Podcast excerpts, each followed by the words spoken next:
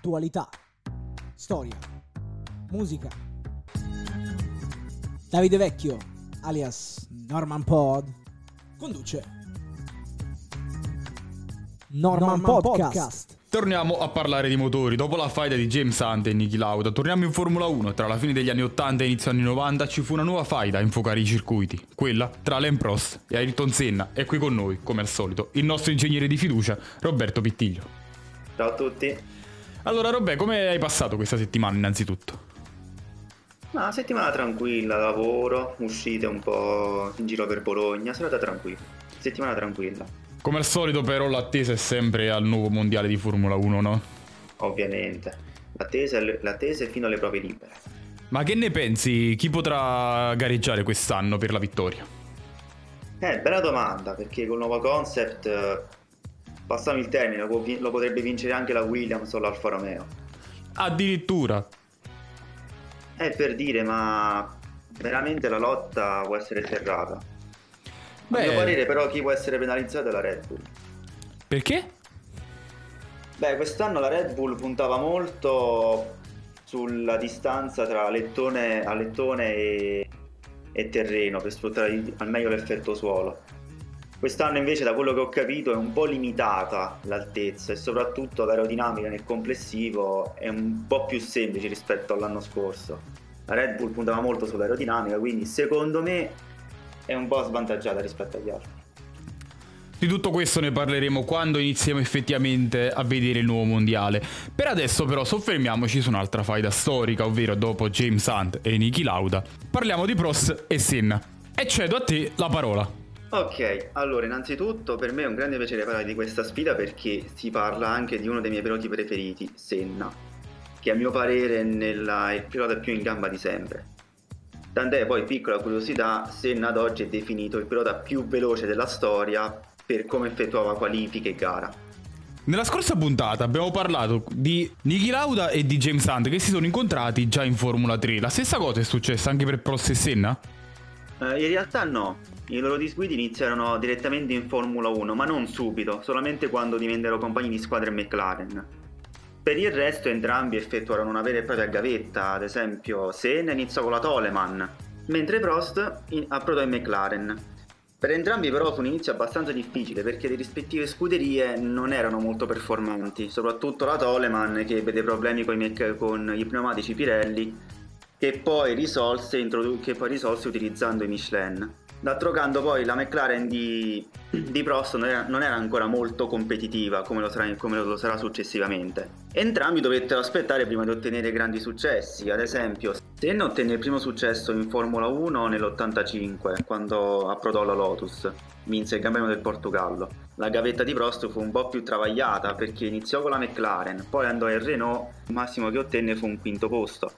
Poi, soprattutto secondo me, l'anno proprio della beffa per Prost fu l'84 quando riapprodò in McLaren e non vinse il mondiale contro Lauda per mezzo punto. Questo fu causato da, dalla man- dal mancato termine del GP di Monaco, dove, dove- dove venne meno anche una grandissima prestazione di Senna, perché a quel tempo Senna partì più o meno a, met- a me- a- a metà del gruppo e stava effettuando una grandissima rimonta, tant'è che stava recuperando 4-6 secondi a Prost. Do- poi però il commissario di gara all'epoca, Jackie X, per le condizioni meteo, decise di interrompere la gara e quindi consegnare non, punte- non un punteggio pieno, ma un punteggio dimezzato ad ogni pilota. E questo ovviamente fu decisivo per, que- per il mondiale dell'epoca perché grazie a questo risultato e ovviamente ai successivi, Lauda si confermò campione del mondo per la terza volta con un vantaggio di 0,5 punti rispetto a Prost. E ricordiamo che questo è stato il- l'unico mondiale ad avere primo e secondo posto a distanza di solo mezzo punto. Esattamente. Prost riuscì a vincere il primo mondiale nell'85 e sempre in McLaren contro il suo compagno di squadra che all'epoca non fu più Lauda ma Alboreto. Riuscì anche a conquistare il mondiale nell'86 ma in questo caso fu avvantaggiato perché in Williams, che a quei tempi era rinomata soprattutto per, la- per l'elettronica, ebbe una faida interna tra Nigel Mansell e Piquet, cosa che poi non avvenne nell'87 gra- in quanto la Williams riuscì a conquistare il titolo piloti con, con Piquet, a scapito ovviamente di Prost. Ma la vera faida con Senna inizia nell'88 perché Senna sostituisce Alboreto e diventa compagno di squadra di Prost. Quindi proprio in questo momento inizia effettivamente la faida tra Prost e Senna. Esatto, il primo anno, ovvero l'88, vide Senna vincitore del mondiale, senza però troppi disguidi con il compagno di squadra, una classica, una classica lotta tra piloti. Le vere polemiche iniziarono l'anno successivo, nell'89, il mondiale era sempre una lotta aperta tra Prost e Senna, in questo caso però è stato Prost ad ottenere un enorme vantaggio rispetto al compagno di squadra, tant'è che a tre gare dalla fine Senna per conquistare il titolo, per sperare di conquistare il titolo, era costretto a vincere tutte le ultime tre gare. La terzultima riuscì a vincerla, le polemiche però avvennero nella successiva, a Suzuka, perché in quel caso Senna e Prost vennero a contatto alla prima curva, entrambi uscirono fuori pista e ovviamente in quel caso Prost pensando che anche Senna si sarebbe ritirato, scese dalla macchina convinto di aver già vinto il mondiale. In realtà Senna, grazie, all'aiuto degli Stewart, riuscì a riuscì a rientrare in pista grazie alle vie di fuga. In questo modo riuscì anche a vincere la gara, fu però successivamente squalificato in quanto la federazione ritenette la sua condotta al limite della sicurezza, ovvero rientrando mediante le vie di fuga avrebbe rappresentato un pericolo per gli altri piloti. Ovviamente Senna protestò contro la decisione della federazione, in quanto anche successivamente vennero, vennero, mostrati filmati in cui altri piloti sfruttarono le vie di fuga per entrare in pista, ma in quel caso non vennero sanzionati. E anche la McLaren stessa prese le difese di Senna, a scapito ovviamente del, dell'altro pilota Prost, in quanto c'erano dei rumors di un suo possibile passaggio in Ferrari, passaggio che si, che si consolidò nel 1990. L'89 ovviamente si concluse con la vittoria, la vittoria del mondiale di Prost, e questo segnò, segnò molto la carriera di Senna, tant'è, tant'è, che stava pensando anche al ritiro dalle corse, in quanto si sentiva in qualche modo attaccato dalla federazione che a suo parere stava andando, stava andando più a favore di Prost. Questo ovviamente poi gli costò anche una squalifica, in quanto dichiarò poi nelle successive interviste che la federazione aveva un certo favoritismo, aveva un certo favoritismo nei confronti di Prost. Politica che poi venne revocata dopo le scuse di Senna nei confronti della federazione. Anche il 1990 fu un anno sempre, sempre caratterizzato dalla lotta tra Senna e Prost e anche questo pieno di polemiche, soprattutto all'ultima gara. In primis ci furono polemiche già all'inizio della gara perché Senna ottenne l'ennesima pole position e secondo la classica disposizione dell'epoca lui doveva, part- lui doveva partire nella parte pulita del circuito in realtà, prima della gara, la federazione, non so per quale motivo, decise di invertire le posizioni dei numeri dispari e dei numeri pari. Questo significava che Prost, classificatosi secondo in qualifica, sarebbe partito dalla parte pulita del tracciato, mentre Senna al contrario dalla parte sporca. E questo ovviamente compromise la partenza di Senna perché, avendo meno grip, si vide superare da Prost e i due finirono ruota a ruota già la prima curva. In quel caso Prost rallentò ovviamente, Senna invece nel tentativo, nel tentativo di superarlo effettuò una, una, manovra molto aggressiva ed entrambi finirono fuori pista. Con, grazie a questo episodio Senna riuscì a conquistare il secondo mondiale, ovviamente non senza qualche polemica, soprattutto da parte di Prost che accusò Senna di aver, di aver effettuato di proposito quella manovra. E fu poi lo stesso, lo stesso Senna a confermare successivamente che il suo intento era proprio quello di mandare fuori pista Prost perché lui la vedeva come una sorta di rivincita nei confronti della federazione che l'anno precedente aveva tolto ingiustamente il mondiale a suo parere. Terminato questo mondiale si può dire che terminò anche la faida tra Senna e Prost, in quanto mentre Senna collezionò vittorie su vittorie, Prost purtroppo dovette fare i conti con una Ferrari non molto competitiva e, in questo, e questo inclinò anche i rapporti con la scuderia, tant'è che a, tant'è che a fine, mondi- a fine mondiale Prost stesso definì la Ferrari un vero e proprio camion, questo ovviamente non andò giù alla scuderia e decise di licenziarlo. Il 1991 è caratterizzato dal terzo mondiale di Senna, ma a mio parere il momento più bello fu la vittoria a Interlagos, a casa sua in Brasile. Non solo perché ovviamente, come, come dicono tutti i telecronisti, per un pilota, soprattutto un brasiliano, oltre ai mondiali, la cosa più bella è vincere davanti al proprio pubblico, alla propria casa. E questa, a mio parere, è la vittoria più bella ottenuta in Formula 1. Al di là che sia stata ottenuta da Senna, ma è il modo in cui ha conquistato quella vittoria che veramente me la, me la, fa considerare come la vittoria più bella. Ti interrompo, beh, scusami, ma volevo farti una domanda che, a cui tengo tantissimo, ovvero poco fa abbiamo nominato Suzuka. presente anche nella famosissima faida tra James Hunt e Niki Lauda. A distanza di quasi 20 anni, questa nuova faida ha qualcosa in comune con la vecchia faida? Qualche parallelismo sì, soprattutto per quanto riguarda la personalità dei piloti. Perché come ho detto nella scorsa puntata, se da un lato c'era Hunt, pilota, pilota scapestrato e Playboy, dall'altra c'era Niki Lauda, molto più razionale e calcolatore. Anche in questo caso ci sono due piloti che hanno due filosofie di gara completamente diverse. Non a caso Prost accusava Senna di essere troppo irruento, troppo aggressivo e questo ovviamente poteva compromettere le gare degli altri piloti. D'altro canto Senna rispondeva ognuno di noi gareggia per arrivare primo, se non hai questa intenzione stai a casa. Quindi se la scorsa puntata si è conclusa con la faida vinta da Niki Lauda, in questo caso come andò a finire la faida totale? La faida totale venne vinta, venne vinta in, in, sostanza da Senna, complice anche poi gli scarsi risultati ottenuti da Prost nelle stagioni successive, tant'è che dopo il 1990 si può dire che Prost sparì per un po' di tempo da, dai riflettori e, tu, e, la, e, la, lotta poi fu, fu, tra Will, fu, tra Williams e McLaren. Tant'è che nel 91 Senna conquistò il suo terzo mondiale contro, contro Nigel Mansen che a quei tempi militava in Williams, ma quello di cui voglio parlare del 91 non è tanto il mondiale, ma la gara che Senna vinse in Interlagos, ossia in Brasile, a casa sua. E ne voglio parlare perché a mio parere è una delle pagine più belle della Formula 1 per come è arrivata quella vittoria. Perché tolti i primi giri in cui Senna si contendeva la prima posizione con Mansell, dopo una decina di giri Ovviamente la, oramai la gara era tutta nelle mani di Senna. Tuttavia al, sessante, al sessantesimo giro iniziarono i veri problemi per Senna, in quanto iniziò a perdere le marce. Perse la quarta, perse la quinta, rimase solamente con la sesta marcia. E solo con la sesta, mar- con la sesta marcia dovette percorrere gli ultimi quattro giri del circuito. Uno può dire, beh, che sarà mai, se è bloccata la marcia, avrà guidato in un altro modo. Il punto è che le persone non si rendono conto dello stress fisico a cui sono sottoposti i piloti di Formula 1.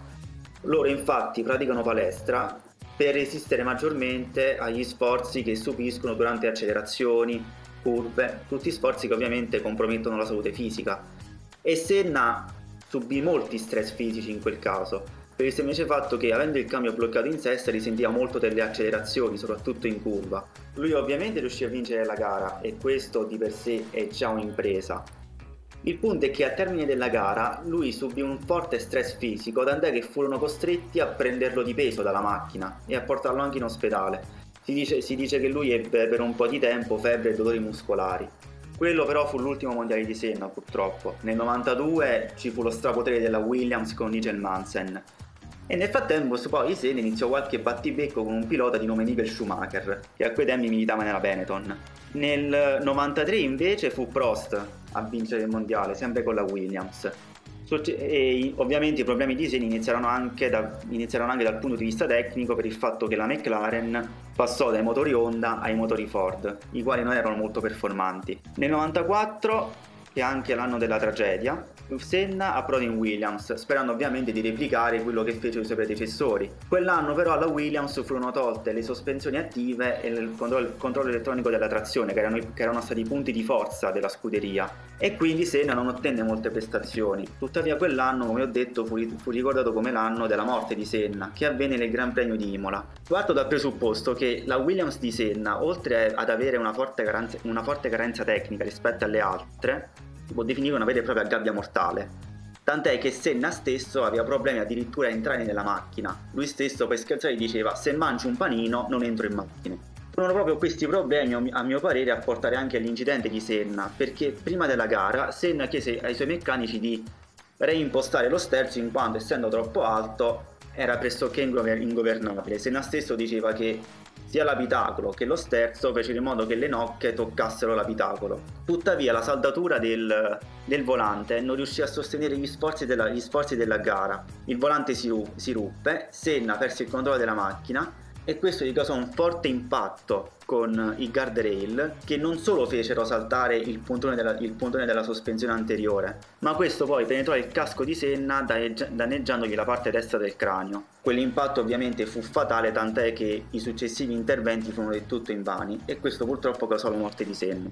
Questo portò anche in tribunale la Williams perché fu accusata dalla federazione di aver causato ovviamente involontariamente la morte di Senna per via di quella modifica fatta allo sterzo la Williams poi si giustificò dicendo che l'incidente fu causato dalla rottura di un altro componente. In realtà quel componente si, quel componente si ruppe successivamente per via dell'impatto. E il processo poi venne avviato nel 97, si concluse poi soltanto nel 2005 quando, dove la Williams fu completamente scagionata da ogni accusa. Un'altra faida storica è stata conclusa, però naturalmente Roberto io ti ho chiamato qui anche perché sei un ingegnere. Quindi la domanda che voglio farti è, dal 76, quindi dalla faida di Hunter Niki Lauda, alla morte di Ayrton Senna, quindi del primo maggio del 1994, quante evoluzioni sono state fatte in ambito ingegneristico nella Formula 1? In questo caso l'evoluzione non fu molto dal punto di vista meccanico, ma, ma più dal punto di vista elettronico. Ci furono ad esempio l'introduzione delle sospensioni attive, del cambio, del cambio sequenziale del controllo elettronico della trazione, che ovviamente a differenza delle sospensioni tradizionali puramente meccaniche fatte di molle e ammortizzatore garantiscono un maggior della, un maggior controllo della macchina. Soprattutto questo fece comodo anche agli ingegneri aerodinamici in quanto nell'aerodinamica l'inclinazione di un qualsiasi profilo è essenziale per ottenere ottimi risultati. Poi questi sono profili molto delicati in quanto raggiungono sì le massime prestazioni ma basta discostarsi un minimo da quel punto di ottimo che le prestazioni crollano. Fu poi l'introduzione del cambio sequenziale, il cosiddetto cambio semiautomatico. Dal punto di vista strutturale è molto simile al cambio classico. Ciò che cambia invece è che non c'è il pedale della frizione, che in questo caso viene, gover- viene, governata ovviamente da un uh, circuito elettrico. Questo facilita molto l'inserimento della marcia perché in Formula 1 per ottenere, molte, per ottenere ottime prestazioni è necessario avere anche un velocissimo cambio marcia. E ovviamente, e ovviamente il cambio sequenziale è un'ottima, è un'ottima soluzione a questo problema. Si discosta da un cambio da un cambio completamente automatico perché il cambio automatico potrebbe, può essere costituito da due frizioni, una per le marce pari e una per le marce dispari. Un'altra introduzione è sicuramente il controllo elettronico della trazione. Molto banalmente ci sono dei sensori su tutte e quattro le ruote che monitorano costantemente la velocità di rotazione. Se una di queste gira troppo velocemente rispetto alle altre, entra in gioco un'azione frenante che deve riequilibrare la rotazione. Questo ovviamente può andare bene per avere un ottimo grip e un'ottima tenuta di strada. Quindi dagli anni 90 si comincia a entrare effettivamente nell'epoca contemporanea della Formula 1. Roberto, tu che ne pensi di questa affermazione?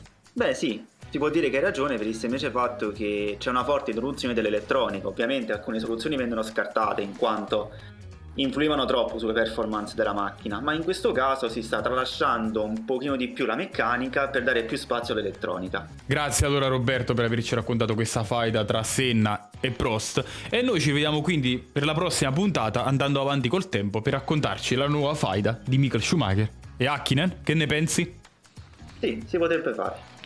Grazie allora Roberto, io ti saluto e ti salutano anche gli ascoltatori, ci vediamo alla prossima puntata. Grazie a te, ciao a tutti.